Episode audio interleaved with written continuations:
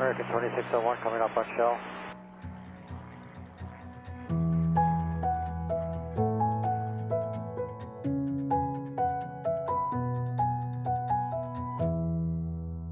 Hej og velkommen til Skyhook, Danmarks første podcast. Hej Michel. Hej Gregers. Hej Mie. Hej Gregers.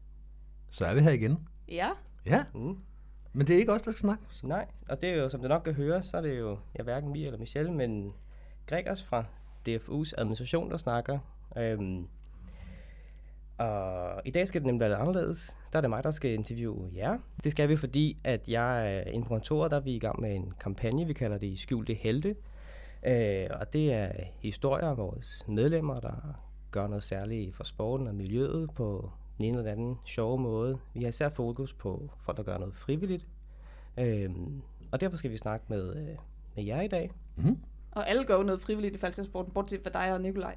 I viser der er lønnet, altså. Ja, det har du ret i. Alle andre er noget frivilligt arbejde. Yeah. Ja. Så derfor er der også rigtig mange historier at fortælle. Mm. Det kunne jeg forestille mig. Mm. Og ja, normalt så udkommer de jo som artikler, der bliver skrevet, men jeg tænkte, det kunne være sjovt at gøre det på en lidt anden måde, end vi plejer. Så derfor gør vi det sådan her nu. Så du inviterede dig selv på besøg hos os? Lige præcis. Jeg har også været her før, så som gæst. Nu er det lidt omvendt lige pludselig. Mm. Ja, så formatet er, at vi laver De Skjulte Helte som et podcastafsnit. Mm. Så vi laver et podcastafsnit, du laver De Skjulte Helte, så vi laver to ting på én gang og to forskellige vinkler på det. Ja. Mm.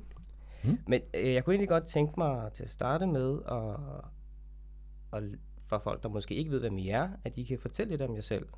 Mm. Så vi kan starte med dig, Michel. Det kan vi sagtens.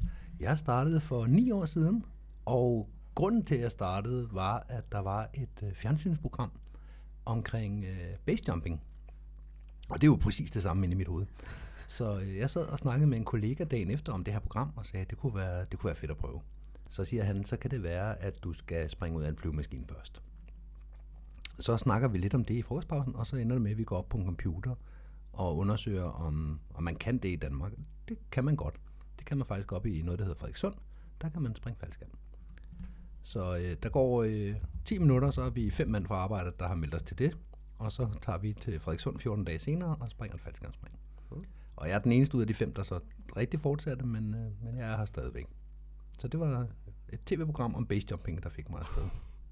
Som i virkeligheden ikke har så meget med faldskærm at gøre. Som har intet med faldskærm at gøre, enten at det minder lidt om på samme måde, det at køre bus og køre go-kart, det minder lidt om hinanden. Ja. Ja. Mm. Ja.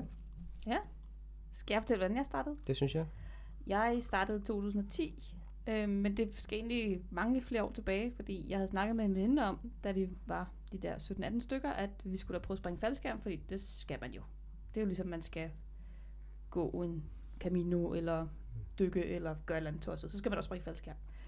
Men så skulle hun flytte hjemmefra, så skulle jeg flytte hjemmefra, og så blev det ikke lige til noget. Og så sad jeg flere år senere, i 2009, og læste i et aftenskole-katalog, og der kunne man lære alle mulige mærkelige ting. Man kunne lære pileflet og fransk, og man kunne have foredrag, og man kunne alt muligt, og så var der det her faldskærm. Og så ringede jeg til hende og sagde, skal vi så ikke tilmelde os, fordi nu er det nu, og det er først til næste år i øvrigt. Og det gjorde jeg så, jeg tilmeldte os, og så var det så først senere, at jeg fandt ud af, at det var faktisk et solospring, vi havde tilmeldt os. Men, ja. Jeg troede, det var et tandemspring? Eller ja, jeg havde ikke tænkt så meget over det faktisk. Det tror jeg, havde tænkt, det var et tandemspring. Mm. Men nu var det så et solospring, og det var først til næste år i øvrigt, vi skulle springe, så det går nok, ikke? Jo. Og så lige pludselig var det næste år, og så tog vi den her undervisning, og jeg fandt så ud af med tiden, at det der med tandemspring og solospring, det er ikke helt det samme faktisk. Jeg har faktisk aldrig sprunget tandem, men så fik jeg det her første spring, og det var ret dyrt, synes jeg, på SU.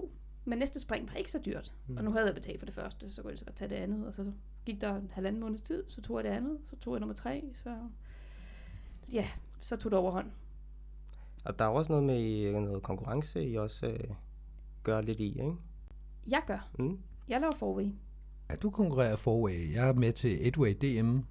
Det har jeg været i alle de år, det har været der, mens jeg har været i sporten. 2 år, Michel. Begge år. Så jeg er med til 8-way DM, og så er det sådan set det. Der har været noget præskonkurrence, hvor jeg har været med i speedpræs og sådan nogle ting, men ellers så er jeg meget bedre til at bare gå op og have det sjovt. husker jeg helt, har du ikke været kameramand på... Det er rigtigt, jeg har sprunget forway i en sæson, det er også rigtigt. Ja. Det er ikke fordi, jeg sidder og skammer mig over det, jeg havde bare ikke tænkt over det. Du var videomand for os, ja, det så det prøver rigtigt. Du sådan noget. Og du hjælper dig heller ikke, du sidder også bare og nikker derovre og smiler velvilligt. Du har også ret i alt, hvad du siger, Michelle. Ja. Så du har mere været konkurrencespringer, end Michelle har, eller hvad? Ja, og det blev sådan lidt tilfældigt, at jeg fik et videotjek, og så blev jeg spurgt, om jeg ikke ville være videomand for et nyt forbehold, og det vidste jeg da ikke noget om, men det kunne jeg da godt gøre. Og så gjorde jeg det et par år, så havde jeg ligesom den erfaring med et hold, og så vidste jeg ikke rigtig, hvad jeg skulle lave i sporten, så jeg lavede bare en masse mavespring og blev sådan relativt god til det, i forhold til, at jeg ikke gik altså sådan målrettet ind i det. Og så lige pludselig var der nogen, der manglede en holdkammerat, det var Air Rush, og så kom jeg med der, og så udviklede sig derfra, sådan hold efter hold, og ja, jeg springer stadigvæk forway på et vist niveau, men det er ikke elite længere, det er det ikke. Okay.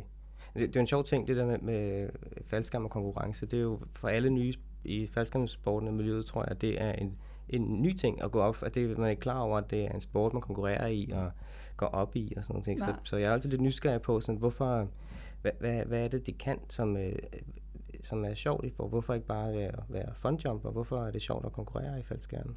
Jamen, det er jo lidt sjovt, fordi jeg, som jeg sagde til dig, der inviterede mikrofonen. Jeg kom hjem i forgårs fra Empuriabrava, hvor jeg var nede og lavede en tordentur, bare for at øve.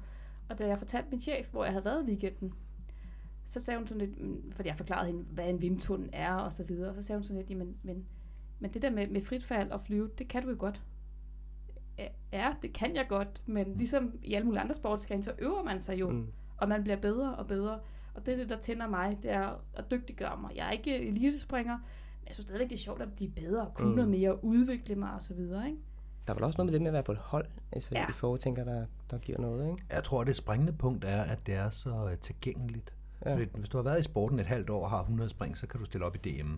Hvor, jeg ved ikke frygtelig meget om sport, så ret mig, hvis jeg tager fejl, men jeg tænker, hvis man starter i en boldklub, så er det ikke sikkert, at man lige kan få lov at komme med til DM det første år. Forestiller jeg mig. Nej, nok ikke. Så jeg tror, det er, fordi det er tilgængeligt, og fordi vi har den her... vi har de her 2 rækker i Danmark. I udlandet har de jo 3 rækker, men vi har 4. 4, de har også rookie-retten, ja, de har 4 rækker, hvilket gør, at man kan faktisk komme ind, og man kan placere sig, måske ikke på podium, men komme op i placeringer i rank fra get-go, og det tror jeg er tiltalende for mange, at man faktisk kan kaste ud i det lige med det samme, hvor man ikke skal arbejde i overvis for at komme derhen. Cool. Men jeg synes måske, vi kan snakke lidt om Skyhook. Hvorfor startede I det? Det er mig, vi skal have fat i der. Ja. Hvorfor gjorde vi det? Jamen, det var for nogle år siden, 2 eller 3, hvor jeg lyttede til rigtig mange podcast. Og så var der blandt andet en podcast, jeg lyttede til, hvor det var et ægtepar, der sådan sad og talte lidt sammen om deres liv, og der drak de nogle øl, og det lød bare sådan rigtig hyggeligt. Og så var det sådan lidt, det kunne faktisk være hyggeligt at starte en podcast. Det lyder meget rart, det der med bare sådan at sidde og snakke lidt om ugen, der er gået, eller hvad har vi lavet siden sidst, og jeg tænkte, det måtte give sådan et vis sammenhold. Og så var det så, jeg tænkte, men hvad skal det så handle om? Og så, sjovt nok, så gik der faktisk et stykke tid, før det sådan gik op for mig, gud, det kunne jo for eksempel handle om faldskærm.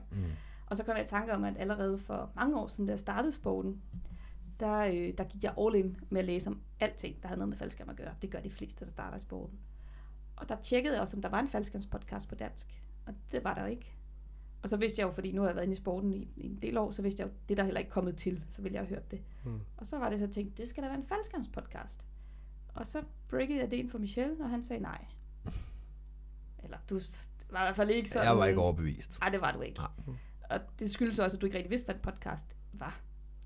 Jeg havde sådan et begreb om, at et radioprogram, man optager, og så kan man afspille det, når man har lyst. Ja. Så det var din vinkel til det. Ja, men jeg kunne ikke rigtig se værdien i det. Nej. Hvorfor skulle vi gøre det? Og så var det så, jeg sådan prøvede over flere omgange sådan at fortælle ham sådan, kunne det ikke være sjovt det der med at lave en faldskærmspodcast? Hvad skal vi snakke om? Vi skal snakke om faldskærm. Ja, jo, men man kan interviewe alle mulige mennesker, og der er jo super fede mennesker i sporten. Det kunne være vildt fedt at sådan få lov at komme lidt dybere ned og høre lidt mere om dem. Kunne det ikke være fedt? Men... Og så var det så Michel Hansen.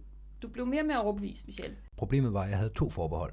Det ene, det var det her med, at hvad skal man snakke om? Gider folk overhovedet lytte til det?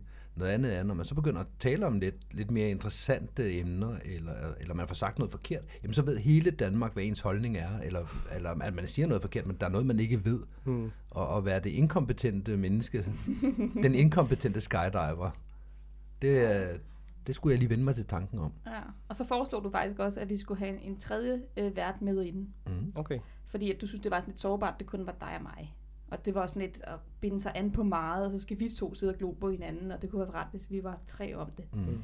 Så gik vi så i tænkeboks, og så foreslog jeg så en person som medvært, og så spurgte vi ham så, da vi så ham næste gang, trak ham til side og sagde, vi skal lige spørge om noget. Og han blev meget beæret, men sagde nej tak. Mm. Det kunne han simpelthen ikke få til at passe ind i sit liv. Han er også guider, og han en masse ting, så han sagde nej. Og så var det så ligesom, at det gik lidt dødt igen, hvor jeg sådan lidt, vi var så tæt på at komme videre i det her. Og nu stopper du det igen. Mm. Og så skulle vi så til NJFK, hvor vi begge to skulle være instruktører. Og vi kørte derover en fredag eftermiddag direkte fra arbejde. Og jeg tænkte, nu har vi de her mange timer i bilen sammen. Vi skal da lige snakke om det her podcast igen. Jeg har virkelig taget det op mange gange, ikke? Mm. Så tænkte jeg, nu prøver jeg en gang til. Og jeg prøvede, og Michelle han sådan svarede i enstavelsesord og affarede det lidt, og han var træt, og det kunne han godt have i forhold til det. Og det var også fordi, jeg sad og tænkte over det, du sagde. Okay, og prøvede det virkede ligesom ikke sådan. Okay, det virkede som om, at du bare ikke orkede en gang til. Nej, det var også fordi, jeg sad sådan, skal man, altså, jeg vidste jo ikke noget om det, så det var sådan med at sidde og forestille sig. Ja, og jeg kunne heller ikke fortælle ham præcis, hvad jeg egentlig havde tænkt, fordi hvordan skal man forklare ideen om, vi skal bare sidde to mennesker med en mikrofon og snakke om det, vi plejer at snakke om. Mm. Hvor svært kan det være at forstå det, men det kunne jeg ikke formulere til ham. Men jeg tænkte lidt på, altså hvor kom behovet fra? Altså var det nu har det så været mest din idé i starten, ja. Jeg tænkte på, om det sådan har været en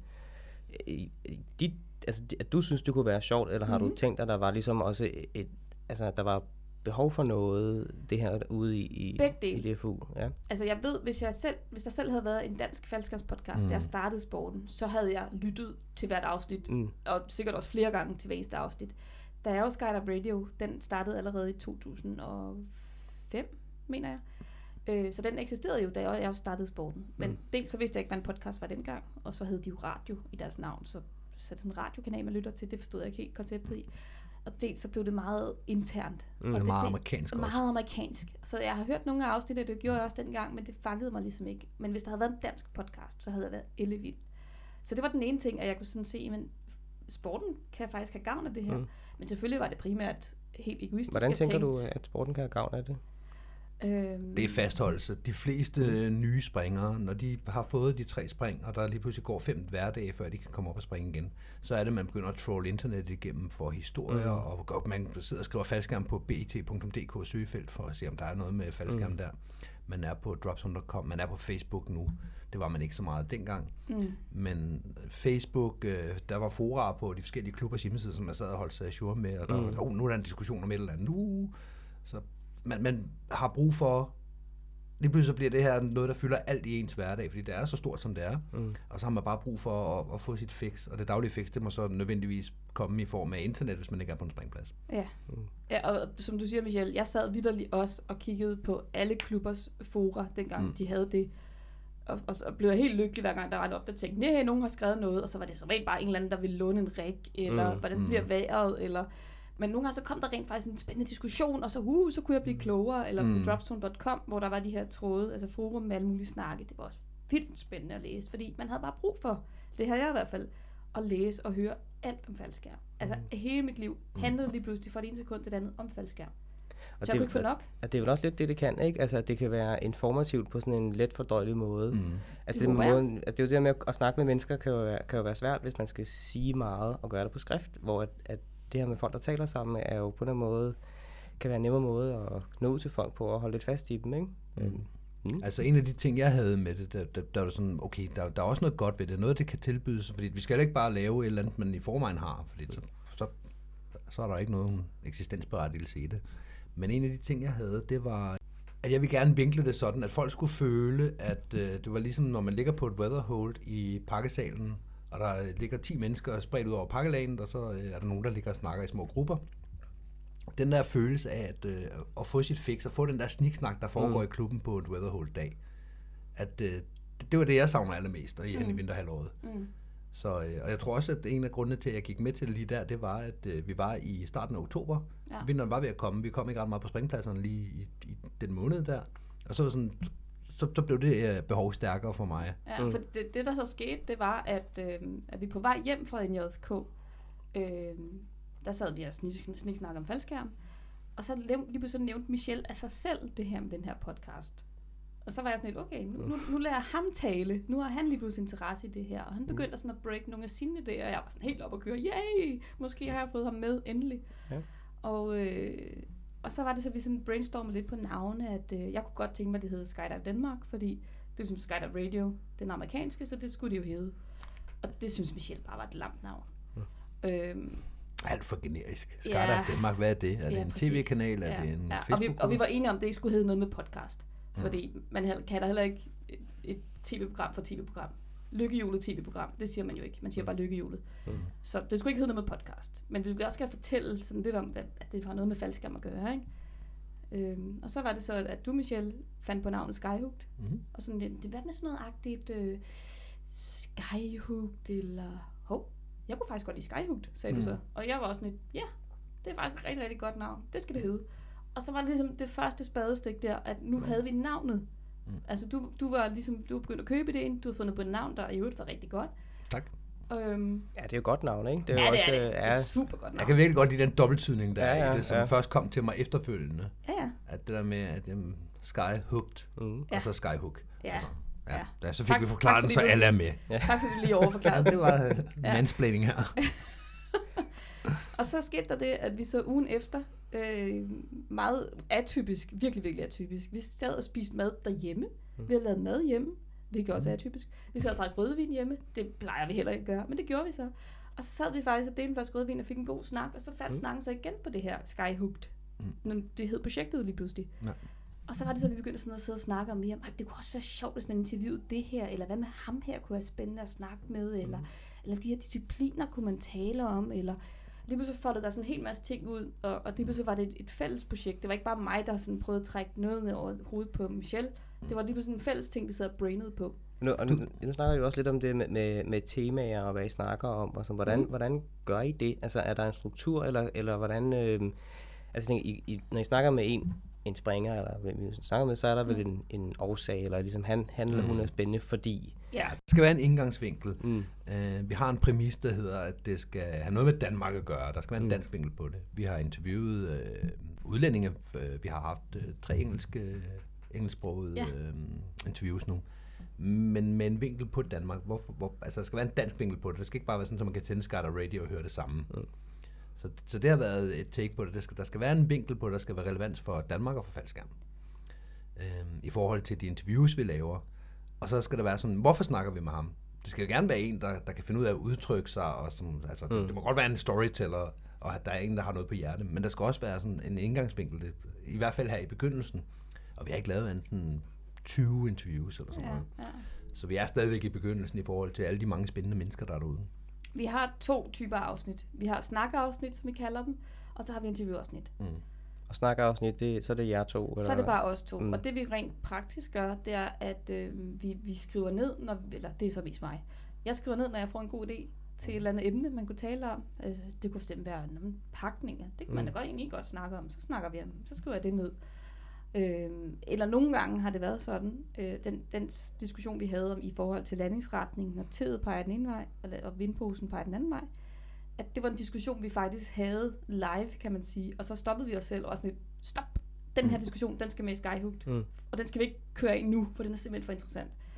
Det er sjældent, vi har det, men nogle gange har vi det, hvor vi faktisk er uenige om noget, det er jo vildt fedt. Det er det, der giver elektriciteten og spændingen i det, eller det spændfelt, hvad kalder man sådan noget? Ja. At vi lige pludselig finder ud af, okay, vi er faktisk ikke aligned på den her. Lad os prøve at se, det kan være, vi bliver det, det kan være, vi ikke bliver enige. Ja, men det er sjovt, når vi ikke er enige. Det synes vi begge to. Fordi så får vi virkelig foldet tingene ud. Ja. Vi er desværre, var jeg lige ved at sige, relativt enige om mange ting. Så vi har sådan en liste, og det vil sige, at inden vi laver et snakkeafsnit, så sætter vi os lige ned, og så har jeg en blog, og så skriver jeg 4 ord op. Jamen, altså, vi starter med en intro. Er der noget, vi skal huske at sige? Jamen, det er meget godt, hvis vi lige husker at takke vores 10'er-støtter. Så siger vi lige det. Og så går vi i gang, og så har vi sådan et emne. Det kunne være pakninger, vi så snakker om. Og så, når vi synes, det er rimelig uddebatteret. Jamen, så går vi videre til næste emne, og det kunne så være netop en diskussion, vi har haft, så tager vi den. Mm. Så har vi de her faste elementer, vi så krydder det hele med sådan, ja, har der springplads, eller hvad har vi? You know your skydive will win. You know your skydive will win. Vi har lister, vi har jokes, vi har sådan lidt af hvert. Sådan lige for, at du ved, det bliver sådan lidt anderledes. Ja. Hvordan, altså dem vi så interviewer, hvordan finder I dem? Er det bare nogen, I kender, eller hvordan gør I? Det har det været i nogle tilfælde, i de fleste tilfælde. Så sætter vi os ned sådan med slukket mikrofoner og tænker, det kunne da være sjovt. Og, jeg kom til at tænke på, jeg mødte Martin i weekenden, så det kunne være super fedt at snakke med ham på et tidspunkt. Mm. Han har den her indgangsvinkel, eller altså man skal ligesom argumentere for den anden også. Hvorfor skal det være vedkommende? Mm. Og ikke bare komme og sige, jeg har en god ven, der hedder Peter, kan vi ikke snakke med ham? Nej. Altså, hvad kan Peter? Hvad ved Peter? Er han dygtig til noget? Eller har han været med til noget? Har han 40 års historie i sporten? Det kan også være... Jeg har en kæmpe lang ønskeliste af mennesker, som jeg godt kunne tænke mig at have med. Og når vi så har folk inde, og det er super nemt at få folk med. Jeg har fået nej en gang. Det er mig, der spørger som regel. Og enten så spørger jeg folk in person, når de møder dem på springpladsen, eller så skriver jeg til dem via Facebook. Og de fleste nu, heldigvis, kender Skyhook, så det er ret nemt, og man skal ikke begynde at forklare, jamen altså, det her det er et projekt, som Michelle og jeg har startet, og det er det, der hedder en podcast, og det vil sige, det ved folk godt. Ja, det er noget nemmere nu, end det var for næsten et år siden, ikke? Ja, og så startede vi også med nogen, som vi kendte relativt godt, ikke? Ja. Vi startede med Emil, for eksempel. Ham vidste vi, han er sgu til at have med at gøre. Ja. Og så snakker vi, så inviterer vi folk ind i studiet, og så giver vi dem lige en kort briefing. Det har du selv prøvet, det her med, at vi lige sådan fortæller, at hvis du siger et eller andet, der sådan lyder helt crazy, så klipper vi det bare fra, eller altså, det er dig, der er stjernen i det her, og så videre. Vi giver sådan en helt lille talk, så laver vi en lydprøve, og så plejer interviewet forløb sådan, at vi starter med begyndelsen, hvor vi sådan siger, hvordan starter du med at springe faldskærm? Fordi det er bare sådan en god icebreaker. Folk er eksperter i deres eget liv. Ja. Så det er et godt sted at starte med noget, folk er sikre på, inden de skal ud. Og folk har fortalt den historie 1000 gange før. Ja. Så der starter vi. Og så præcis ligesom du gjorde med os, faktisk. Ja, godt klaret. Ja, godt. Og så udfolder det sig derfra, hvor folk begynder at snakke og tale. Altså i starten, da vi interviewede, der havde vi lige lidt noter om ting, vi gerne ville spørge om. Det har vi ikke længere. Nej. Vi har gjort os nogle overvejelser, nogle tanker omkring, jamen, vi skal også lige huske at spørge ham om det her, eller den her vinkel på, at hun har deltaget sådan. Det kunne også være sjovt. Men vi har ikke skrevet noget ned, for vi vil hellere følge det her flow, der nu er. Og nogle interviewer bliver rigtig gode, og nogle bliver mindre gode. Ja. Og sådan er det. Det handler også om kemi, det handler om, hvor træt og fokuseret man er den dag. Det handler om rigtig mange ting. Men der opstår altid et eller andet magisk, fordi vi snakker om noget, som folk er eksperter i. De er eksperter i sig selv, og de brænder for faldskærm. Så det er ret nemt. Altså, det er super nemt. Når jeg sådan kigger på andre Facebook-grupper, der laver podcast, så er det altid sådan noget med, at det er vildt svært for dem at finde interviewpersoner. Det er vildt svært for dem at finde en vinkel, og folk ikke vil være med, eller folk ikke vil tale. Eller, altså. Og de får heller ikke lavet mere end 10 afsnit, før det ligesom løber ud. Nej, de fleste afsnit overlever ikke over 7. De fleste afsnit. De fleste... Det er der dig, der sidder og ikke kan finde ud af at tale. De fleste podcast overlever ikke over 7 afsnit. Men jeg kan faktisk godt genkende det lidt, det der, altså med... Ja, nu er I jo med i det her, de skjulte helte, som vi har kaldt den her kampagne, og det har også været utroligt nemt at få folk til at være med. Man siger, det er også en meget sympatisk ting at deltage i, men altså, folk vil det rigtig gerne. Altså, det siger jo også noget om miljøet og vores medlemmer, som jeg også synes er ret fint i virkeligheden. Altså, man er jo ikke i tvivl om, vi bruger meget tid på det her, og det er jo også det er jo frivilligt, de gør det. Jeg kan også høre lidt om, hvad altså, hvad der så ligesom... Hvorfor er det belønnende for jer at gøre det her? Det tænker jeg, det må være. Jamen, det er det jo også. Ellers havde man jo ikke gjort det i et år nu. Jeg vil sige, i starten, der var det nyhedens interesse. Det er sjovt at sidde og nørkle med noget, at have en vinterhobby og sådan nogle ting. Og lige, altså, vi gik jo all in. Ja. Vi brugte jo alle aftener på at sidde og lave afsnit. Vi lavede afsnit hver dag i en periode. Ja. Så vi brugte rigtig meget tid på det, og det var meget givende i forhold til, så kan man gøre sådan her, og vi kan gøre sådan her, og vi kan få sådan noget lydudstyr her, og virkelig nørde det og sådan nogle ting. Nu vil jeg sige, der er det... Det mest belønnende er jo faktisk at komme ud på springpladser, hvor der er folk, der jeg ikke nødvendigvis kender. Det oplevede jeg forresten i forrige uge, at der kom en hen og spurgte, om det var mig fra Skyhook. Er det rigtigt? Ja, og jeg fik ikke fat i vedkommendes navn eller noget, men han var sådan, jeg tror, han gættede det ud fra stemmen, for det var først, da jeg snakkede lidt, han sådan lidt, er det dig? hvor sjovt. Og det er jo, altså, så bliver man jo lidt, nå ja, ham fra Skyhook, det er jeg vel. Sådan. Altså jeg vil sige, en af de største ting, jeg har oplevet, det var til fastelavn, hvor de, jeg tror det var i ØFK, var det? Hvor to medlemmer havde klædt sig ud som os fra Skyhook. Og vigtigt at altså, have gjort noget ud af det. Det lignede, det var ikke, man var ikke i tvivl om, at det var dem fra Skyhook. De havde lavet en mikrofon i pap og sølvpapir, altså. Ja, og taget nogle kopper og sat Skyhook klistermærker på. Og altså, jamen, det var så godt lavet. Det var virkelig sådan, du ved, har du set det her? Hvor er det vildt, nogen har klædt sig ud som os. Ja, det tror jeg, det er den største cadeau, vi har fået, faktisk. Det er det, ja. Hvordan klæder man sig ud som jer? Der er billeder, det kan være. Der er billedmateriale. Ja, okay. Man har mikrofonen, rummerketten, og så har man nogle kopper med klistermærker på, og så hvis man er manden, så tager man en sådan skaldet hat på, og så hvis man er mig, så har man et par briller på, og så sætter man sig sådan sammen med rummerketten foran sig, og så en Skyhook-kop i hver hånd og smiler. Mm. Og det er det. Sådan klæder man sig ud som os. Og det var sindssygt gennemført. Altså det var sådan, du ved, vi var overhovedet ikke i tvivl, da vi fik sendt det her billede. Nu sidder Michelle lige og viser. Og kigger på billedet. Du skal tage din mikrofon, okay, Michelle. Ja, nu sidder vi og kigger. Altså, det var meget gennemført. Man kan jo ikke tvivl om, hvad det er. Det er godt forsøg på at gøre sig skaldet, hva'? Ja, jeg synes, det var meget imponerende. Ja, det er helt sikkert. Ja, det var stort. Det var virkelig, virkelig stort, det her med. Altså, det er jo enormt belønnende. Mm. Men også folk, der kommer hen. Det er både folk, man kender, og folk, man ikke kender. Folk, man kender rigtig godt. Men altså, når man kommer ud på en springplads sådan lidt, altså det du sagde for et par afsnit siden, og så skal man, lad mig da høre. Det er som at være politiker næsten, hva'? Jamen det er det, man bliver refereret til, og nogle gange så kommer folk jo direkte fra bilen af, men jeg føler jo næsten, at jeg har snakket med dig hele morgenen, for jeg har hørt Skyhook. Men jeg har lige et spørgsmål til det, du siger, og det er jo nogle gange 4 måneder siden, vi har optaget det, jeg sagde i dag. Ja. Ja, det ved man jo ikke som lytter jo nødvendigvis. Nej, det tænker man jo ikke nødvendigvis. Nej. Og det er blevet... Jeg kan ikke sige, det hverken er værre eller bedre nu, men det er blevet anderledes nu, i og med, at vi har haft en sommer, hvor vi har sprunget, og det vil sige, at vi har lavet ikke særlig mange afsnit. Mm. Hvorimod i vinters, der havde vi jo virkelig kæmpe lager, så der kunne jo godt gå 5 måneder fra, vi havde optaget noget, til vi altså sendte noget ud. Og det vil så sige, at netop når folk kommer og så sagde, det du sagde søndags med det her med pakninger, det ved jeg ikke mere enig i. Nej. Altså, der er folk, der refererer, laver en intern joke, hvilket jo er super, vi kan jo begge godt lide intern jokes, men som laver en intern joke med en reference til noget, vi har sagt for et halvt år siden. Ja, i det afsnit, han hørte i søndags, hvor vi står sådan lidt blanke, sådan, og nu er vi begyndt sådan at kalde den, sådan, er det noget, vi har sagt i Skyhook? Jamen, det er det. Okay. Så skal vi lige bruge lidt mere, for vi kan faktisk ikke huske, hvad vi siger. Ja, det er lidt sjovt. Jeg har nogen, der konsekvent driller mig med, at så tager vi mørke visir på mig, fordi jeg på et tidspunkt har sagt i et afsnit for lang tid siden, at jeg kan fordrage at springe med folk med mørke visir. Ja. Så det er bare sådan en joke, de har med mig. Vi skal have mørke visir på, vi skal springe med mig. Okay. Og mens vi optager det her, så er det måske 50 timer siden, altså 50 optagetimer siden, at vi har sagt det. Ja, vi kan ikke huske det. Sådan. Ej, folk der kommer til mig og siger, jamen Præstø er der en ø, er det ikke? Og så sådan, det kan jeg godt huske, men den er godt nok også gammel, den der. Den er virkelig gammel, den med Præstø. Ja. Det er jo sjovt det her, at I oplever det, ikke? Det fortæller jo også noget om, hvor godt det kommer ud til medlemmerne. Ja, og igen der er vi enormt privilegerede i forhold til, når vi sammenligner os med andre podcasts. At de snakker altid om, hvordan kommer vi ud for at skabe det community, hvordan kommer vi ud til vores målgruppe, hvad er vores målgruppe overhovedet? Og det er jo bare så nemt for os. Yeah. Vores målgruppe, det er danske skydiver, eller folk, der springer faldskærm og kan forstå dansk. Og det er det.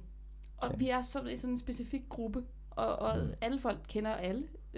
Så bare det, at vi poster en lille smule på Facebook, det gør det når ud til 95% af alle springere. Så skal vi kæmpe med dem, der ikke kender os, fordi de er nye sporten, og så er der nogen, der ikke ved, hvordan man lytter til en podcast, eller ikke kan lide Skyhook.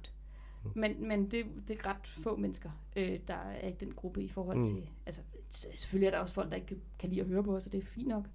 Det er dig, de ikke gider at høre på. Ja, det kan jeg godt forstå.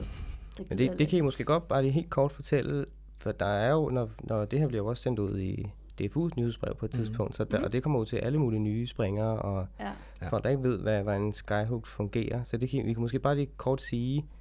hvordan det fungerer, hvis man gerne vil lytte til jer. Hvis folk lytter til det her, så har de jo fundet ud af det. Nej, de får jo garanteret link af Greg og sådan noget, når han deler de skjulte helte. Det kunne være, at de vil lytte til nogle af de andre afsnit, vi har lavet. Og det kan man gøre alle steder, hvor man lytter til podcast, hvis man lytter til podcast. Hvis man ved, hvad en podcast er. Ja, hvis man ved, hvad en podcast er, så går man bare ind der, hvor man plejer at lytte, og så søger man efter Skyhook. Ja. Hvis man ikke lytter til podcast i forvejen, så går man ind på Facebook og finder Skyhook, og så smider vi en vejledning op cirka samtidig med. Okay. Ja. Okay, jamen det gør vi.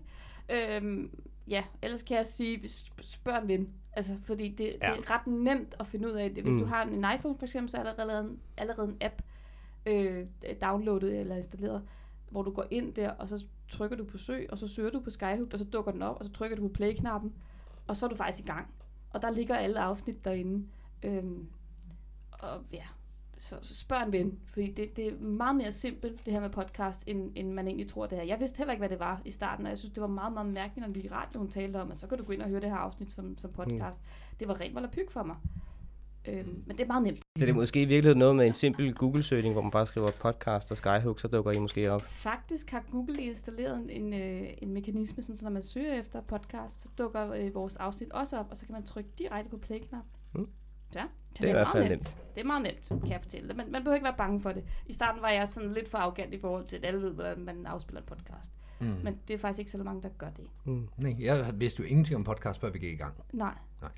Så jeg sidder her for det til at lyde sådan helt, jamen det gør man bare lige ind her, altså. Så der hvor man normalt hører podcast. Skal vi fortælle om nogle af de udfordringer, vi har haft med at lave en podcast? Eller? Ja, det må jeg gerne.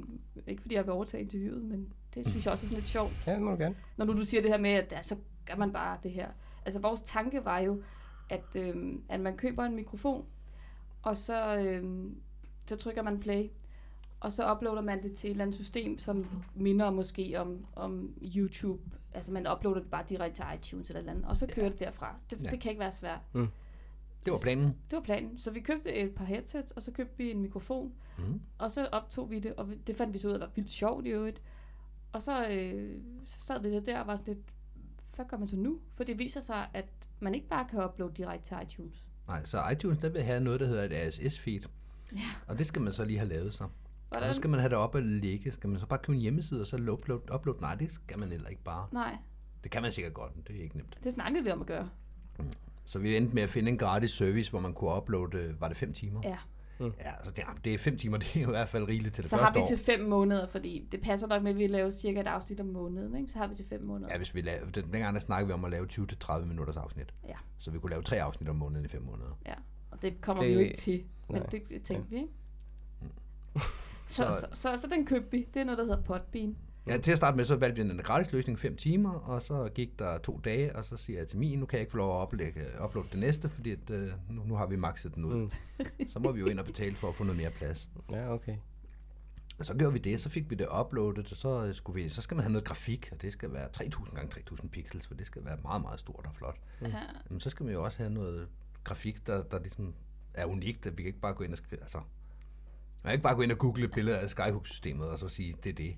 Så man er nødt til ligesom at lave noget grafik. Og så skal vi også have noget grafik til Facebook, så vi måtte sidde og kreere en masse kvadratisk billede til iTunes og de andre afspillere, eller podcast-services. Men også til Facebook, så man havde en header-billede, og vi ville gerne have lidt grafik, vi kunne bruge til at... Ja. Og hvad for nogle farver skal det være? Det skal nok være noget med blåt, men hvad for en skrifttype? Og skal der være en... Skal der være billeder af os? Fordi det snakkede vi om det måske skulle være nogle billeder med os. Men så var det sådan lidt, hvis nu, at vi på et tidspunkt skal være mere end 1 vært, eller mere end 2 værter, hedder det. Hvis vi skal have flere værter med, eller jeg måske stopper, der kommer en anden til, så er det dumt, at folk kender det på et billede af Michelle og Mie. Så det bliver vi hardt hurtigt enige om. Det skal det ikke være. Det skal være noget, som man rent faktisk ville kunne overgive Skyhook eller podcasten til andre. Og så kunne de fortsætte den, hvis de ville, hvis vi ikke gider mere. Ja. Og så fandt vi så også ud af, at det her med iTunes, men du uploader det ikke bare, udover det koster penge hos den her vært, så kommer det heller ikke bare op hos iTunes i løbet af 0,5.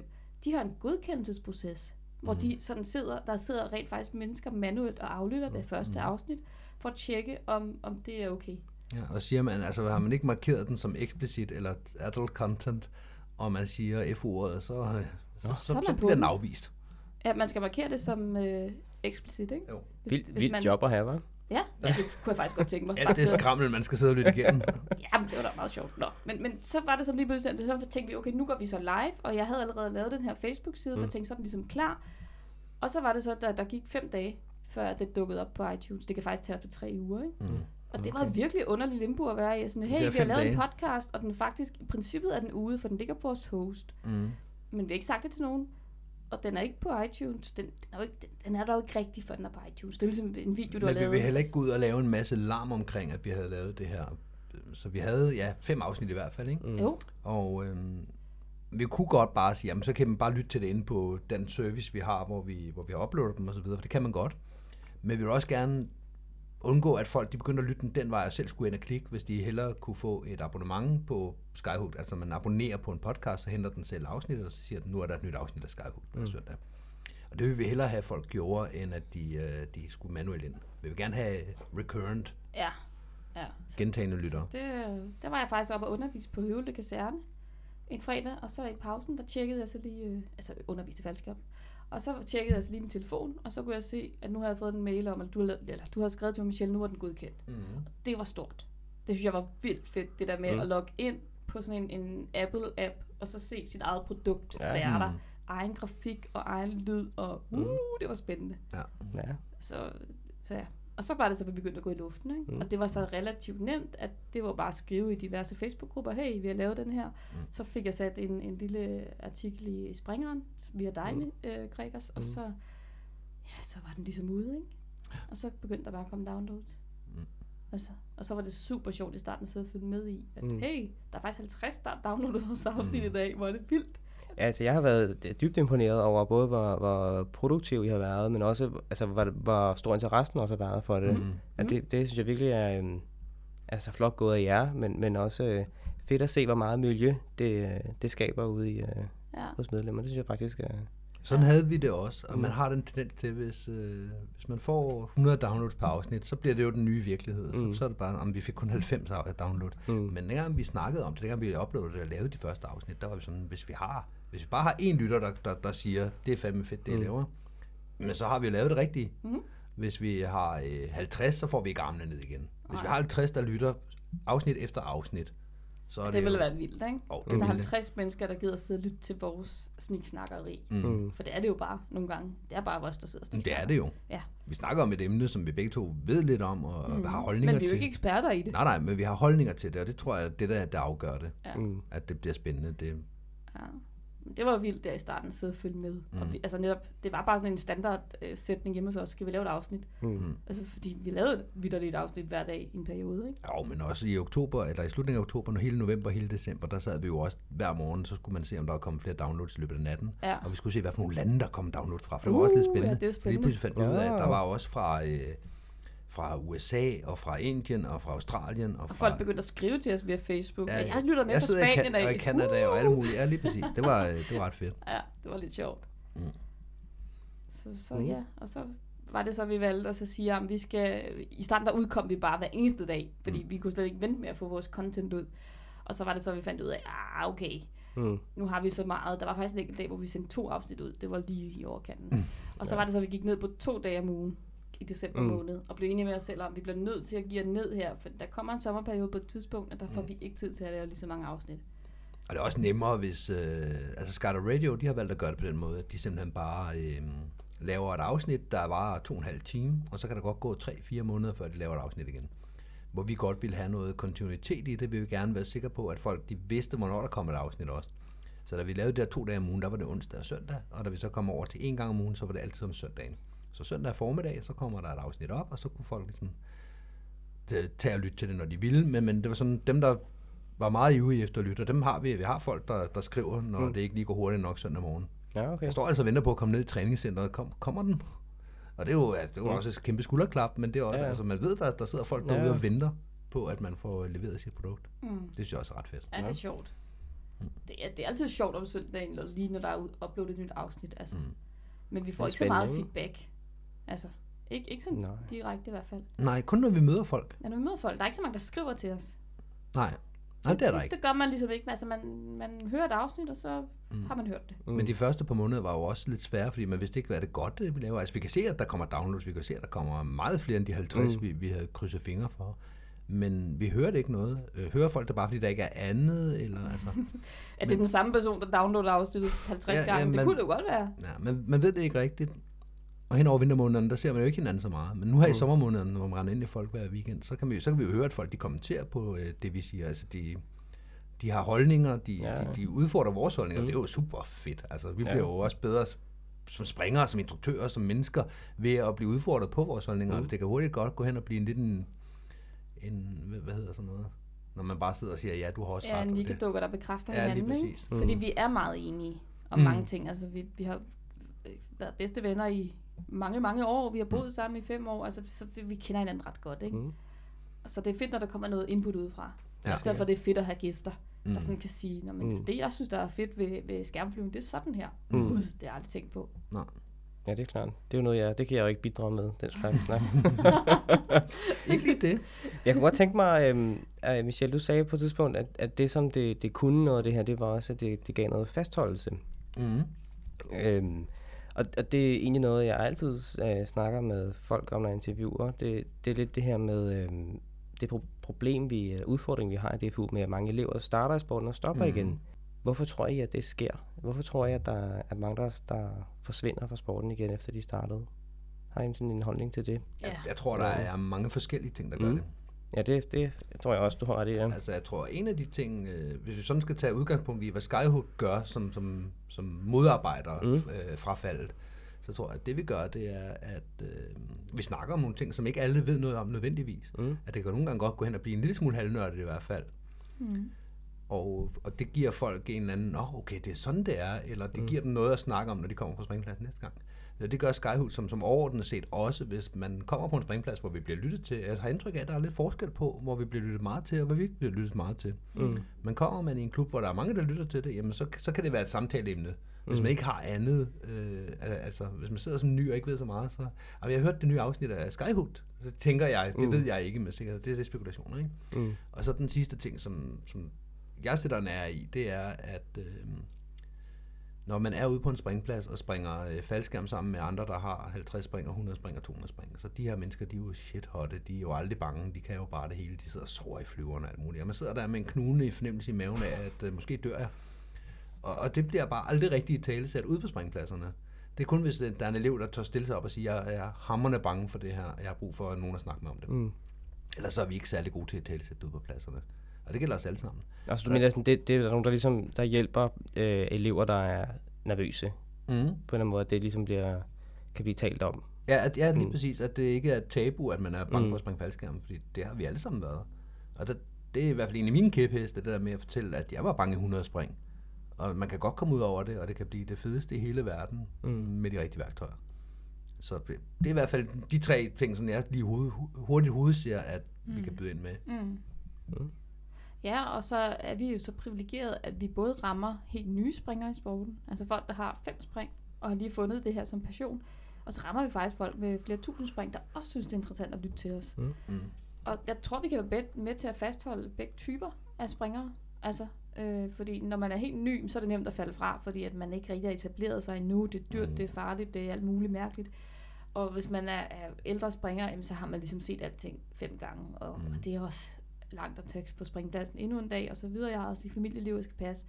Så begge ender i skalaen, tror jeg, vi kan være med til at fastholde, fordi vi giver folk den her faldskærmsstemning, som du sagde, Michelle, lige før. Vores mål er det her med, at man, når man tænder for Skyhook, så skal man først og fremmest blive underholdt. Hvis man lærer noget nyt, eller griner, er det fedt. Det er virkelig, virkelig fedt, når folk skriver til os, at jeg sidder og griner højlydt i bilen for mig selv. Men det allerbedste er jo, hvis folk bare har den her fornemmelse, når de slukker af den. Det var en rar 1,5 time, eller 1 time, hvor jeg sådan fik lidt et shot af noget faldskærm. Det vil vi gerne opnå. Især hen over vinterhalvåret. Det var der, hvor vi selv også er inde og okay, nu skal jeg ind og kigge på dropzone.com, eller jeg skal ind og læse en DFU og slå nyheder op, eller altså man bliver nærmest desperat efter at læse om noget. Og lige pludselig er nogen, der linker til en artikel, der er 10 år gammel, hvor de snakker om toskabssituationer, og så sidder man og nørder den hele aften. Eller man kommer i klubben, og så finder man nummer af parachute, hvis man ikke har læst. Altså. I hvert fald i starten var det sådan, bare enhver undskyldning for at tage på springpladsen var vidunderlig. Om det så bare var, at vi skulle gøre køkkenet rent. Ja. Det var bare så fedt at mødes med faldskærmsspringere. Fordi at i starten kender man ikke særlig mange faldskærmsspringere, og man går hele tiden og tænker på faldskærm. Og nu kan man faktisk få lov til at møde folk, der ved, hvad vi snakker om, og vi kan snakke sammen om det, og flyveren står lige der i hangaren, og hvor er det vildt. Man kan ikke rigtig forklare det til ens kolleger, hvordan det er at springe faldskærm. Hvis man sidder i faldskærmklubben, så er baseline den samme, og så kan man få de her diskussioner. Ja, så tror jeg i virkeligheden, det er, hvis man, for mange mennesker, der har sådan en lidt niche-hobby, at det er bare svært for udfrakommende at forstå, hvorfor det er så fedt, som det er. Mm. Ja. Og man vil jo gerne, især i starten, man vil gerne fortælle om det her nye fede, man har oplevet, men man starter bare fra hønen og ægget hver gang. Mm. Eller hvad gør man? Man starter fra begyndelsen.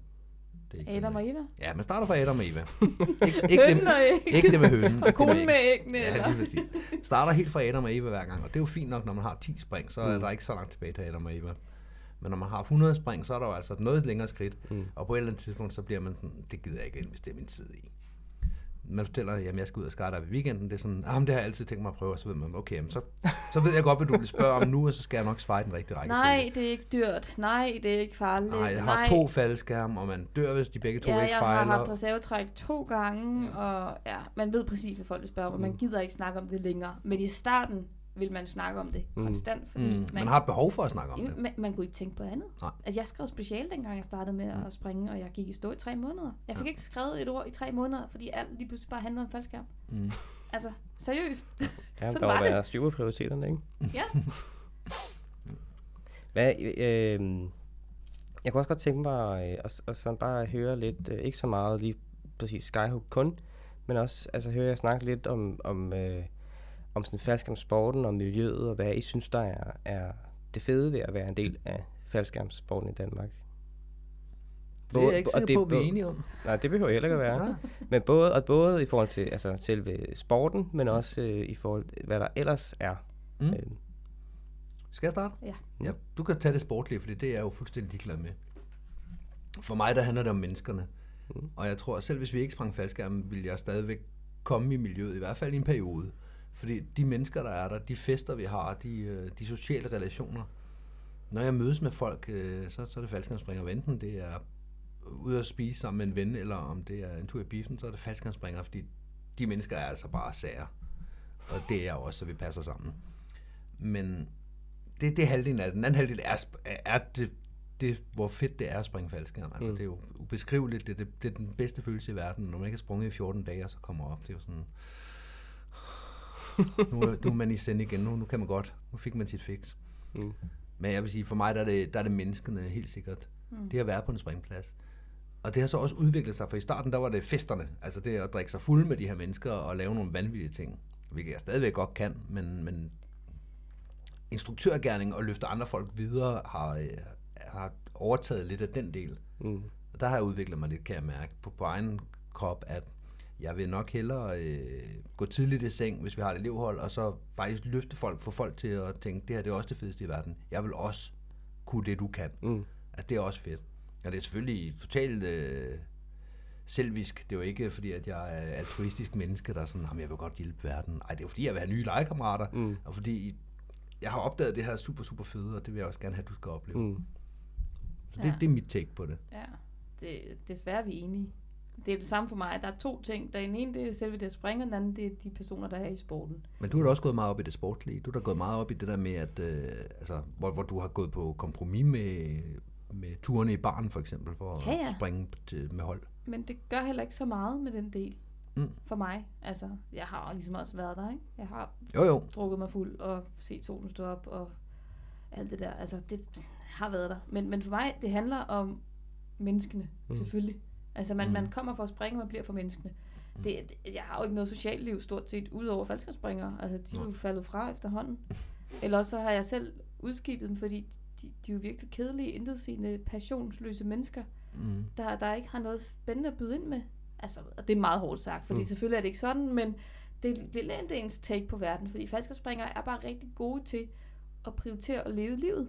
Og det er også det, jeg selv lægger vægt på, at leve livet, og få oplevelser frem for materielle ting, for eksempel, og nyde sit liv, frem for bare at arbejde for at leve. Og jeg tror, du rammer noget der med materielle ting. Det er i hvert fald noget af det, der tiltaler mig ekstremt meget. Jeg er ligeglad med materielle ting, men når man er ude i samfundet, så er det jo det, man måler sig op på. Hvad for en bil kører du i? Hvad for et hus bor du i? Har I fået lavet en ny carport? Skal I have flere børn? Altså, det er sådan en masse faste rammer, faste værdier, og det er ligesom det, man skal måles op på, og det er det, der er det aller vigtigste. Vi skal tjene nogle flere penge, så vi kan få en større bil, og vi kan få et større fjernsyn.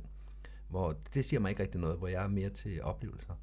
Og hvis man sidder og snakker med en civilist, der ikke er skydiver, så bliver det ofte sådan noget med, hvor bor I henne? Nå, I har det store, i et stort hus. Ja, okay, det lyder da også dejligt. Har I så have til? Altså, det bliver det ved disse, at man snakker alt ud fra, som jeg ikke rigtig kan følge, som det er noget, jeg lader som om, når jeg snakker med mine mennesker. Hvorimod, når jeg snakker med skydiver, så bliver det ofte sådan, nå, men bare, jeg synes ikke, jeg har set dig langt. Jamen, jeg har været i Arizona og sprang. Ej, hvad sprang du derovre? Altså, det er oplevelserne snarere end jeg har et stort fjernsyn, det er et Sony. Så bliver det lige pludselig til, at jeg var med på en bigwig camp i Arizona. Og det kan jeg meget bedre forholde mig til. Nej, men mødte du så ham? Og så bliver det lige pludselig om mennesker og om oplevelser og om steder, man har været, end bare om man har et flot fjernsyn derhjemme. Ja. Altså, det er jo ikke kun sporten, det handler om, så det er jo også et mindset, oplever mennesker har i miljøet, ikke? Ja. Menneskerne, 100%. Det er halvdelen af det. Jeg vil ikke springe, hvis ikke menneskerne var der. Men jeg vil ikke, hvis jeg en anden dag står med at springe, så vil jeg stadigvæk komme på en springplads i en vis periode, men jeg vil heller ikke kunne holde ud og være kun sammen med skydivers uden selv at springe, fordi der trækker de at springe tilstrækkeligt meget i mig. Altså, det er så skønt at kaste ud af en flyver, det er så skønt at flyve tunden, og ja.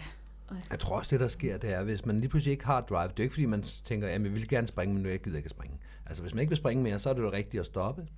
Men så tror jeg også, det er ikke fordi, ens værdisæt, det ændrer sig. Det er jo ikke fordi, man lige pludselig bliver materielt nødvendigvis. Men der er altså nogen, der ændrer sig. Men jeg tror, det der sker, det er, at man føler lige pludselig, at jeg har ikke noget bidrag med alle de historier, jeg fortæller, de er 5 år gamle, og de er ikke særlig interessante, og nu har alle folk været ude og lave det her. Jeg er ikke en del af det mere. Der kommer nye folk på springpladsen, jeg ikke kender. Det tror jeg må være det, nu har jeg stået og observeret det flere gange, og jeg tror, det må betyde noget, at man kommer, og man kan se, at der bliver flere og flere udskifter, også hvis man bare er sådan en, der kommer og springer 2 gange om måneden, eller man rejser meget og kommer hjem og springer en måned om sommeren, at det må være svært, ja, og så er det svært at blive fastholdt, trods at det er fedt. Og så er der bare dem, der går mere efter de småborgerlige værdier, Volvo og Våghuden og alt det der, og så, altså, det passer bare ikke særlig godt sammen med at springe faldskærm. Det gør det bare ikke. Altså, nej, det kan godt lade sig gøre, men det er typisk, yngre springer. Springer i 20'erne, der lige pludselig finder ud af, at man skal også lige sørge for at få det der familie og job der, for det forventer samfundet jo af mig. Ja, og så gør man det, og så finder man ud af, at det er svært at forene med det at springe, og tage ud og rejse, og bare leve livet, og så dropper man det der faldskærm, eller man dropper det jo selvfølgelig ikke, fordi man lægger bare sådan en ræk. Man drosler måske ned i en periode. Ja, man lægger rækken ind i skabet og tænker, til næste år, når børnene er blevet ældre, og på et eller andet tidspunkt finder man ud af, at det bliver aldrig, og så sælger man til grej. Men man er selvfølgelig meget velkommen, ikke? Så det, man... Ja. For altså, vi bliver jo så glade, når der er en, der har været væk. Ja. Og nogle gange så... Og det er også det, der er sådan en kæmpe udskiftning i de her mennesker, fordi der starter jo nye folk hvert år, men der falder jo altså også nogen ud hvert år. Så der er den her udskiftning, og nogle gange så tænker man ikke over det, fordi man reflekterer jo mest over, at hvis det er folk, der er tæt på en, så opdager man selvfølgelig, hvis det ikke er der mere. Men ellers så er der jo en hel masse perifære venskaber, eller som ikke er supernære venskaber, som lige pludselig ikke er der. Og når de så kommer tilbage efter 2 måneder, så er det sådan, gud, hvor har du været henne? Hvad går du og laver? Jamen, jeg et eller andet arbejde, eller familie, eller et eller andet. Men det er jo også, altså det er jo sådan en tidskrævende sport, ikke? Altså især hvis, jeg har jo heller ikke børn, men det kunne jeg forestille mig, hvis jeg havde, at det der med at hive sådan en hel weekend ud for at sidde på en hangar, og det er jo et regner. For det er jo en del af, det er jo virkeligheden nogle gange, ikke? Jo. Det er det. Og det er jo, og det har jeg da også set, selvom jeg jo ikke engang springer, så kan jeg jo godt se, at når folk begynder at få børn, og så bliver det lidt sværere at være med, ikke? Meget sværere. Du bliver helt nødt til at lave de der forhandlinger hele tiden om, så bliver du hjemme i weekenden, og så tager jeg ud, og så tager du ud, og så Men også selvom begge parter springer faldskærm, hvis de får børn og sådan ting, så tror jeg også, man begynder sådan lidt at overveje, om det ser altid ud til at være dårligt vejr nu her. Skulle vi ikke hellere prioritere at tage i Legoland? Eller, det ved jeg ikke, det gør man også dårligt, det gør man også godt vejr. Men noget, man laver i dårligt, så skal vi ikke hellere tage i svømmehallen, og så gemme det til en solskinsweekend. Altså, så tror jeg, man begynder at lave det der lidt køb. Ja. Og på den måde glider den en lille smule ud. Ja.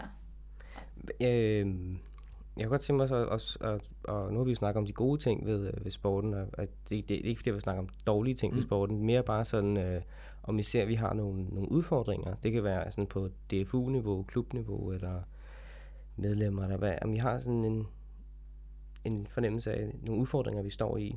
Jeg har kæpheste. Okay dog. Du ser træt ud. Men det er jo fordi, det er interessant at snakke med alle springere om det for mig, for jeg sidder jo inde på et kontor og kommer så meget jeg kan ud på springpladserne og snakker med mennesker, men vi sidder også og arbejder med en strategi, vi har med DIF og alle sådan nogle ting, men så det er jo interessant for mig at høre sådan lidt om, hvad ser I af udfordringer?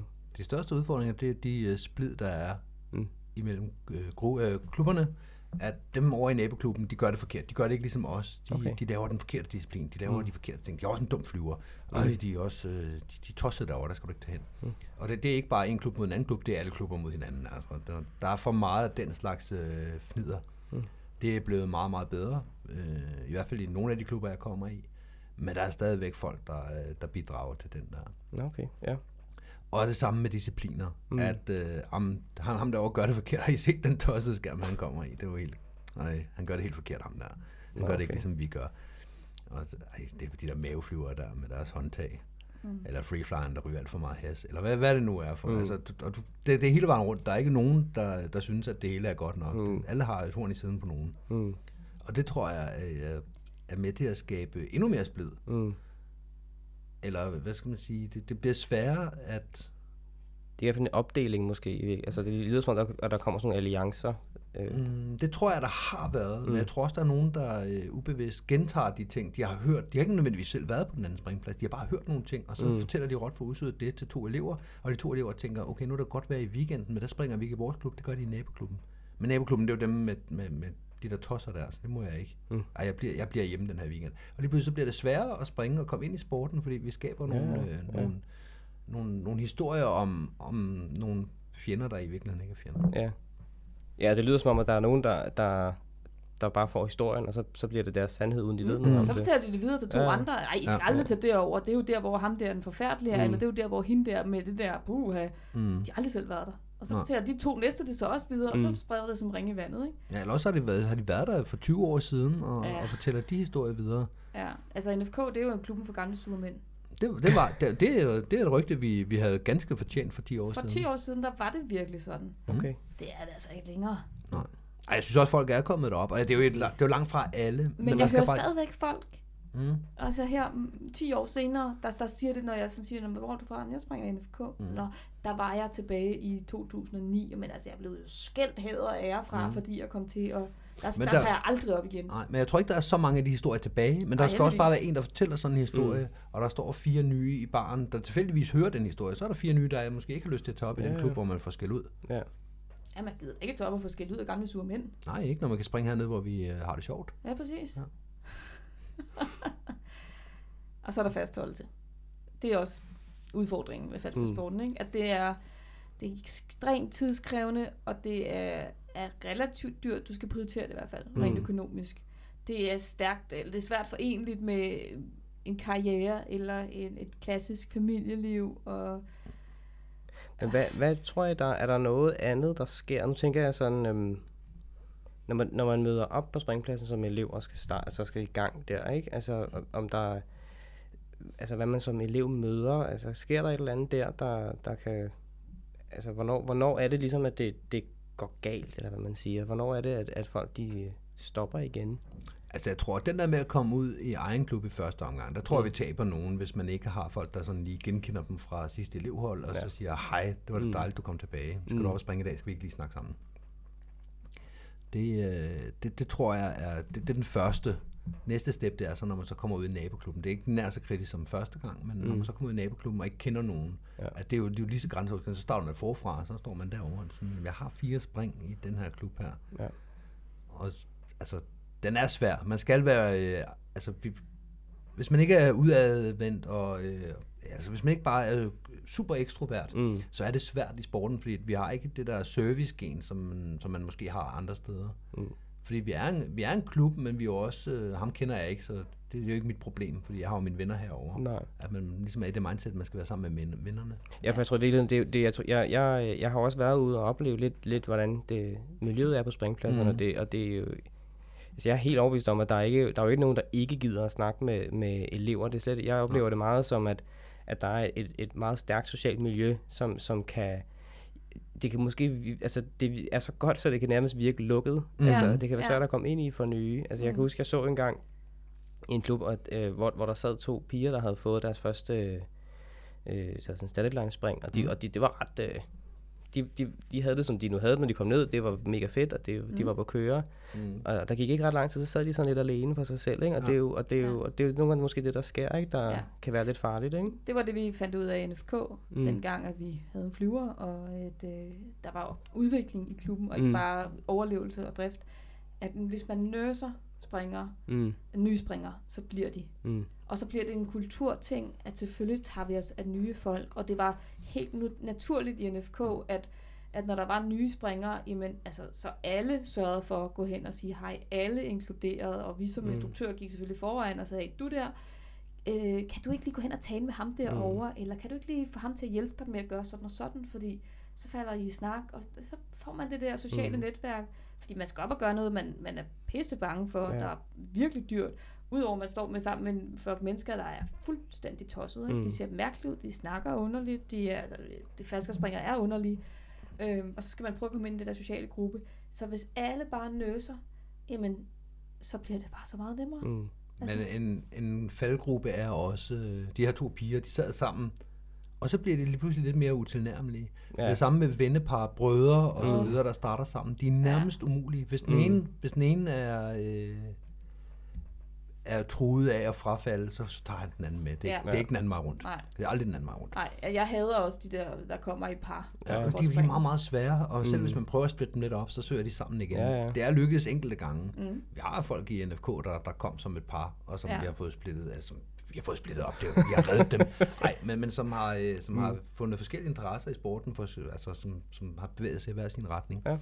Så det kan det altså gøre, men hvis man sidder som ny springer og lytter til det her, og tænker, jamen jeg tager afsted sammen med mine to kolleger igen i morgen, så er det værd med at være en lille sammenspist gruppe, for det er meget, meget svært, fordi de springere, der har været mange år i sporten, altså man går ikke hen til en tremandsgruppe, der står og snakker sammen og begynder at afbryde, men det er meget nemmere for os, føler jeg, hvis man ser en enkelt, der står derovre og ser sådan lidt, nå, ham kender jeg da ikke. Hej, jeg hedder Michelle.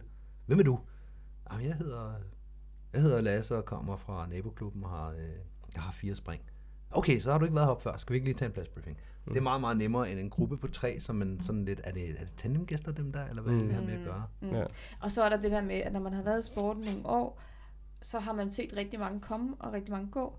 Og så bliver man lidt træt af at skulle blive ved med at tage imod, fordi det er hårdt at investere i så mange nye mennesker, som man alligevel bare skal sige vel til lige om lidt. Alle, når de kommer ned fra deres første spring, siger, at det er det fedeste i verden, og selvfølgelig fortsætter jeg. Og som instruktør, der har du en forbandet pligt til at sige, det gør du selvfølgelig, og nu skal du bare se, og nu viser jeg dig, hvordan sporten fungerer, og nu bliver det fantastisk. Fordi så er der en sandsynlighed for, at en enkelt af dem reelt fortsætter.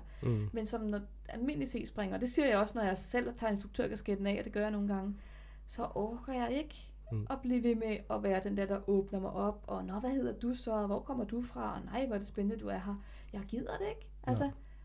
Jamen, vi har jo alle sammen brug for det der med at komme ud og bare sidde. Især hvis man har været instruktør hele dagen, og nu har de så ringet med klokken, nu skal vi have en øl. Så sætter man sig jo ikke nødvendigvis ned med eleverne, fordi nu har man faktisk været i arbejdsmål hele dagen. Nu kunne det faktisk være rart bare lige at sætte sig sammen med 4 gode venner over i sofaen og spille slagterninger og fortælle en røverhistorie. Selvfølgelig. Så på den måde, men jeg tror også, det er lige så meget der med at huske det. Fordi instruktører, vi bliver jo mindet om det hele tiden. Vi er jo et serviceorgan, vi er klubbens ansigt ud til, og alt det der, ligesom tandemasterne er det. Men vi bliver mindet om det, men det tænker jeg ikke nødvendigvis som C-springer, man sådan lige tænker over, at der 4 nye, de står bare derovre og keder sig. Vi står 4 gamle her, skulle ikke lave en 8-mandsgruppe, og så stiller os og snakke sammen. Fordi så, de kan jo blande sig, de kan jo godt snakke med sig. Sådan, nå, har du været i Frankrig og springe? Kan man det? Hvordan kan man bare det ved at have et C-certifikat? Og lige pludselig så, de her, for det første, hvis man har 40 springer og et C-certifikat, så er det meget fedt at have 4 helt nye grønne springere, der er sådan lidt, du er den sejeste i hele verden, prøv at fortælle mig noget mere om dig. Ja.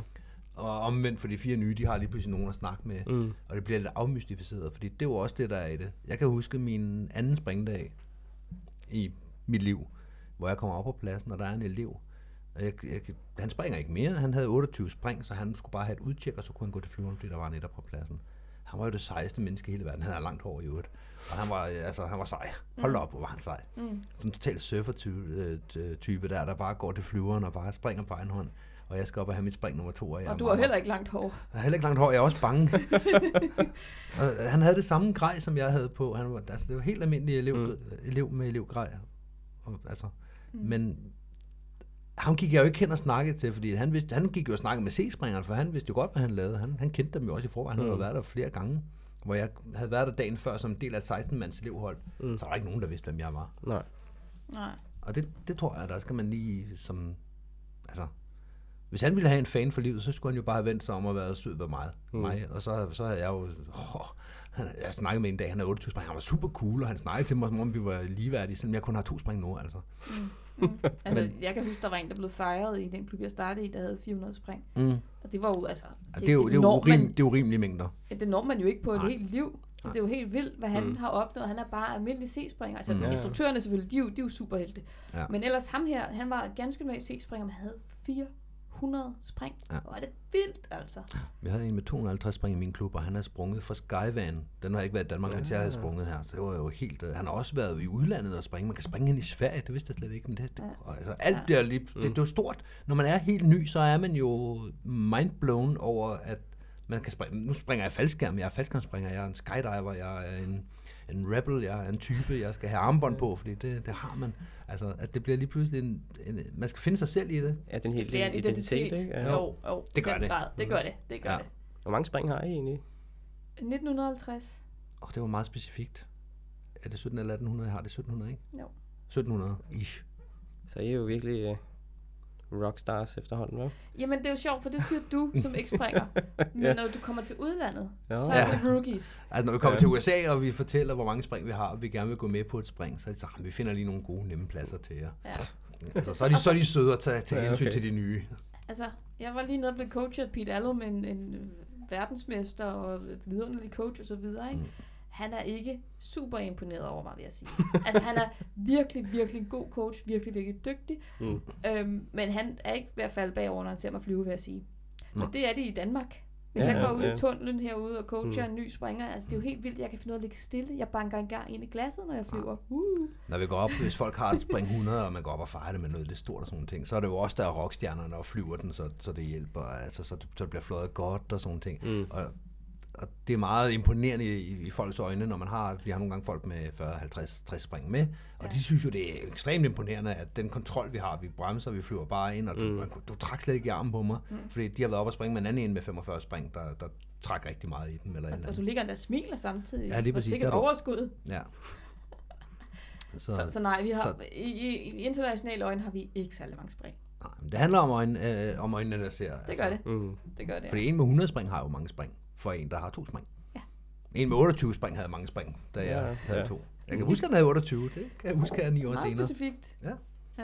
Det imponerede mig. Ja. Jeg tænker, at vi er måske ved at være lidt igennem. Jeg kunne godt tænke mig lige bare sådan for at runde af og høre, hvad skal der ske? Hvad skal I nu? Sker der noget nyt med Skyhook, eller hvad har I... Skal vi faktisk snakke Skyhook? Planen for Skyhook, det er jo, at vi skal lige få lavet lidt flere afsnit, så vi lige kommer hen til rigtig vinterperiode. Vi sidder i midten af september og optager det her. Ja, og vi har kun 3 eller 4 afsnit lige nu, der er produceret. 3, tror jeg endda kun. Og vi skal ud og springe en masse, og der sker en masse i weekenden, så vi er en lille smule presset. Men vi vil rigtig, rigtig gerne fortsætte med at udkomme hver søndag, i hvert fald hen over vinteren. Fordi det er jo der, folk har allermest brug for at lytte til os. Det kan vi i hvert fald også se i vores downloads, at det falder hen over sommeren. Og lige nu, der er det der, hvor vi skal bare lige skrave os hen til oktober, for kommer vi derhen, så begynder vi at få... Så er der ikke spring i hverdagen og sådan nogle ting, som der er lige nu. Det skal nok gå igen. Ja, så begynder vi at kan producere en masse igen. Ja, så det er sådan en ren Skyhook, vi skal lige nå derhen til. Men vi er super godt med, altså vi har jo fået lavet studie, vi har fået mikrofoner, vi har fået lavet Skyhook, kopper. Folk ved, hvem vi er i det store hele. Altså, vi vil gerne nå lidt nu længere ud til dem, som ikke har hørt om os endnu, og så vil vi gerne fortælle de folk, der ikke ved, hvad en podcast er, hvordan man hører den, hvis de vil høre podcast. Men vi har platformen til at fortsætte. Vi har platformen, ja. Ja, der er jo sket noget bare siden sidst jeg var her. Der sad vi jo oppe i jeres lejlighed. Nu sidder vi jo i et rigtigt studie. Ja. Så det er jo... Vi har en mikrofon hver muligt. Så og vi er jo ret godt med i forhold til udstyr nu. I virker også glade for det stadigvæk. Ja, det er vi også. Altså det kan nogle gange godt blive lidt hverdag, den der med, vi skal også ned og have klippet, eller vi skal også ned og have lavet et afsnit. Ja. Men når vi så har fået taget sammen, fordi det er sådan, nu skal man lige tage sig 10% mere sammen, fordi nu skal vi ligesom lige pakke en kurv med vand til te og så videre, inden man går herned. Men når vi så sidder hernede, så er glæden der igen, så sprudler det. Ja, det gør det. Det er jo ikke på samme måde som i starten, skal vi gå ud og lave et afsnit. Det er mere sådan et, Vi skal også lige se at få klippet det der afsnit, vi har liggende, inden at vi får en ny gæst i næste uge. Ja. Og jeg tror, vi kan gøre det onsdag aften, der skal jeg ikke noget. Mm. Der er ikke den samme spontanitet og jubelbegejstring over det. Det er der ikke. Ikke når vi ikke laver det, men i det øjeblik, vi så sætter os ned og laver det, så er det jo med den samme energi, som det har været altid. Jo, vi synes, det er sjovt stadigvæk. Mm. Og vi fortsætter så længe det er sjovt. Ja. Mit håb er, at når vi engang går døde i det her, så enten så kan det være, at vi bare er helt færdige med at lave podcast, og så er mit ønske, at vi overdrager lydfilen og hele det her Podbean. Hotel. Hvad er det, du leder efter? Hvad er det, det ord er? Hvad det er? Ja, hvad vores det host. Host. Du er helt væk. Ja, du overdrager et hostel til nogen. Er du stadigvæk i gang med at besvare på, hvad der skal ske nu? Ja. Okay. Så min drøm er, at når vi engang er færdige med at lave Skyhook, når vi ikke orker det mere, og jeg håber, at vi kan finde ud af at slutte med et brag, og ikke bare slutte med at potfade, som det hedder, altså hvor man bare ikke får lavet flere afsnit, og så slutter det bare ud af sig selv. Så håber jeg på, at vi kan overdrage de her filer til DFU som host, og så sige, vi har det her, alle vores lydfiler ligger der, I skal stadigvæk betale et fast beløb, fordi det har vi jo ikke interesse i at betale længere, nej. Men det håber jeg, at DFU vil gøre, sådan så at man også om 5 år, eller 10 år, eller 15 år, stadigvæk kan høre det her. Det bliver også lidt en tidskapsel på den måde. Mm. Fordi det er jo et øjebliksbillede nu. Vi prøver at gøre det så... generisk. Ja, og så non-contemporary. Ja. Usamtidigt. Tidløst. Tak. Som overhovedet muligt, for at det ikke skal være sådan, at vi optager noget nu, og så er det super relevant, når vi afspiller det, og så dem, der hører det en måned senere, de er sådan lidt, er det den her weekend, de snakker om? Eller hvad? Så vi prøver at gøre det sådan, så man kan lytte til det også om 5 og 10 og 15 år. Men alt andet lige, så er det jo de mennesker, vi snakker om, de mennesker, vi snakker med, og de ting, vi snakker om. Det er grej, vi bruger. Ja, det er jo tidstypisk. Mm. Og det er jo lidt spændende, tænker jeg. Ja. Det kunne jeg godt tænke mig, hvis der var noget fra... det er jo lidt ligesom at få lov til at snakke med... Om 10 år vil det her være ligesom at få lov til at snakke med nogen, der var meget aktiv for 10 år siden. Ja. Fordi når de fortæller om sporten, så nævner de nogle navne, som man måske godt har hørt tidligere, men som ikke springer, eller man ikke har mødt, fordi de lige pludselig er historiske. Ja. Det håber jeg på, at DFU vil føre det videre. Ja. Og så har vi snakket om at lave en podcast for ikke skydivers, men for folk, der har en interesse eller overvejer at starte med at springe. Det skulle være sådan nogle ret korte afsnit, noget 10-20 minutter, hvor man lige fortæller, hvordan foregår tandemspring egentlig? Ja. Er det egentlig dyrt at springe faldskærm? Hvordan foregår en static line spring? Altså, det er ikke overhovedet undervisning, bare sådan lige for dem, der overvejer det. Det kunne være super fedt at have på DFU's hjemmeside. Er det mere den der snak, vi tager, når folk har taget? De har fået undervisning hele torsdagen, de kommer op om lørdagen, får det sidste, får et spring, og så sætter vi os ned, når vi har tid til, og så bruger vi en halv time, en time, halvanden time på at sidde og snakke med de her folk og fortælle, at der er de her 2 uddannelser, og der er alle de her muligheder her. Og lave, og ligesom tage den del ud og sige, den kan man godt splitte op i mere spiselige bidder, lave nogle kortere afsnit, måske lave 10 afsnit, og så sige, det er det, der kommer ikke mere. Det er første afsnit, det er sidste afsnit. Ja. Det kunne være meget sjovt at prøve at lave. Ja, det kunne være ret sjovt. Det der er en god idé. At fortælle det til helt nye. Nu skal du høre, ligesom, altså alle de spørgsmål, som vi jo får, når vi siger, vi springer faldskærm, så tag udgangspunkt i et enkelt spørgsmål per afsnit, og så lave sådan 10-20 minutter. Ja. Så netop når folk kommer ind på DFU's side, jamen, så kunne de jo høre lidt om, hvordan foregår tandemspring egentlig. Ikke? Ja, det er bedre at lave 20 afsnit af 10 minutter, end at lave 2 afsnit af 2 timer. Enig. Ja. Fordi det har vi også en tendens til i Skyhook. Vi er en time og kvarter inde i den her, ikke? Ja, planen er jo altid, at vi skal inde på maks en time, ikke? Og hellere 45 minutter end en time. Ja, planen var engang 45 minutter. Som det maksimale. Ja, 30-45 minutter. Det var hellere 30 end 45, for at det ikke skulle blive for meget. Du ville gerne have 20 minutter. Ja, 20-30, og du fik den så op på 30, og så 45, hvis det virkelig var et godt snakkeafsnit, eller vi havde en spændende gæst. Ja. Så enten så er der noget redigering, der skal... Her, og det kommer der ikke. Det her afsnit, det kommer ikke til at være under en time. Det kan jeg ikke lade sig gøre. Nej. Hvad med faldskærm? Hvad er der? Er der et eller andet, har I sjove planer? Jamen, det så langt kom vi jo aldrig, fordi du begyndte at sniksnakke om, hvad der skal ske om 10 år. Jamen, jeg fortalte jo bare, hvad der skulle ske med Skyhook. Skal du også fortælle noget om, hvad der skal ske med dig? Ja, i morgen. Okay, det er meget konkret. I morgen kl. 8:30. Som er den, 13. september? Ja, fredag den 13. Ja. Lige om lidt, der kører Michelle og jeg til FDK og skal forsøge at lave en natspringsrekord. Ja, kører vi i aften? Ja, i morgen skulle det. Okay, du ser bare lige om lidt. Nå, okay, vi kører i morgen. Vi kører i morgen. Ja. Når det her afsnit kommer ud, så er det for længe slut. Når det her afsnit kommer ud, så er jeg lige på trapperne til at tage til Egypten og lave nogle spring over pyramiderne. Og så er der UM lige om lidt. Det er sådan i den nære fremtid. I den lidt længere fremtid, så ved jeg det faktisk ikke. Så gør jeg det, som jeg har lyst til. Og det gør jeg faktisk fra år til år. Og det kan godt være, at jeg smider instruktørskabet til næste år eller om 2 år, hvis det ikke siger mig noget længere. Det kan også være, at jeg stadigvæk er instruktør om 5 år. Og hvis vi kigger virkelig, virkelig langt sigt, så har Michelle og jeg jo aftalt, at når vi står med at springe faldskærm, begge to, at så skal vi have en hel masse dyr. Ja.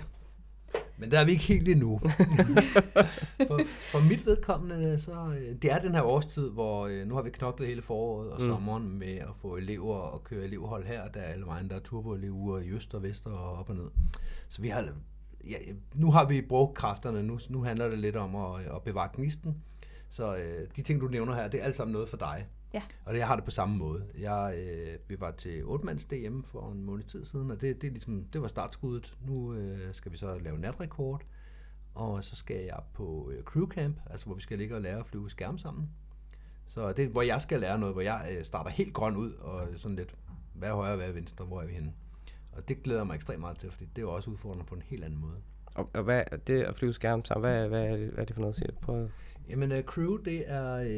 vi har ikke engang billeder noget. Jo. Er der et crew derovre? Ja. På den der sejlpladsplakat der? Ja, der er en sejlpladsplakat fra Belgien, yes. Hvor der er 3 skærme sammen. Ja, så de ligger og flyver og laver figurer sammen. Ja. Nu kommer jeg langt væk fra her. De ligger og laver nogle forskellige figurer. Det kan være prædefinerede figurer, det kan være store formationer, hvor de har mange skærme, der laver diamantform eller et eller andet. Så det skal jeg lære at røre ved andre folks faldskærme, mens vi bruger dem. Så det er simpelthen, man laver en information efter skærmen er trukket i virkeligheden? Ja, i virkeligheden, ja. Ja. Spændende. Så det skal jeg lære. På den lidt længere bane, du snakkede lige lidt om det der, men jeg ved ikke, hvad jeg skal næste år. Og i starten, der havde jeg sådan hver vinter som sådan, hvad skal jeg så i gang med næste år? Hvad vil jeg så gerne lære nu? Eller hvad vil jeg gerne lave? Og det gjorde jeg de første 4 år, og konstaterede, at de ting, jeg planlagde i januar, det var aldrig dem, jeg lavede, når april kom. Så det er jeg holdt op med. Så jeg har ekstremt mange ting, jeg aldrig har prøvet i sporten, som forhåbentlig så er crew det helt store. Det kan også være, at jeg kommer hjem og tænker, gud, hvor var det farligt, det vil jeg ikke gøre mere. Men det kan også være, at jeg bliver fuldstændig tæt på det, og skal bruge noget tid på det. Jeg tror nok, at jeg ikke er på genvalg til instruktørudvalget. Det skal jeg lige have fundet ud af. Men det tænker jeg, det er vist nok, at det er nu, jeg skal på valg. Og så trækker jeg mig, og så kan jeg lægge nogle kræfter i NFK igen, som virkelig har behov for det. Og så er der instruktørgerningen, der... Ja, der er rigeligt kasse over som instruktør. Ja, der er mange 100 virkedage, der ligger og venter på mig derude. Cool. Det lyder som om, I har masser af planer. Okay. Men også lidt lader sådan styre, hvad I har lyst til. Ja. Vi er meget hedonistiske. Det sådan også lyder som en sund tilgang. Ja. Det har jeg faktisk indtryk af. Nu kan man selvfølgelig tænke, instruktører, ham det er sådan, de tager bare offeret, og de kommer op i klubben på dårlige dage. Og nogle gange så er det et offer, ja, når man kan se, at det bliver et marginalt vejr, og man skal op og undervise de her elever, som man godt ved, at de kan ikke komme op i dag, det blæser alt for meget, men de skal have resten af deres uddannelse. Så kan det altså være rigtig svært at komme ud af sengen. Ja. Men i 99 ud af 100 gange, når man kører i klubben, så glæder man sig jo. Også selvom man skal lave et stykke frivilligt arbejde, men man gør det jo, fordi det er det fedeste i hele verden. Så det er hedonistisk, og det er egoistisk, og det er ikke spor altruistisk. Nej, og det var mange svære ord, du sagde der, var. Ja, mange stavelser. Fik jeg lige ligestallet op der. Kom med, I skal læse det her. Ja. Er vi... Vi mangler en ting. Vi mangler You Know You're a Skydiver Win. Den kommer her.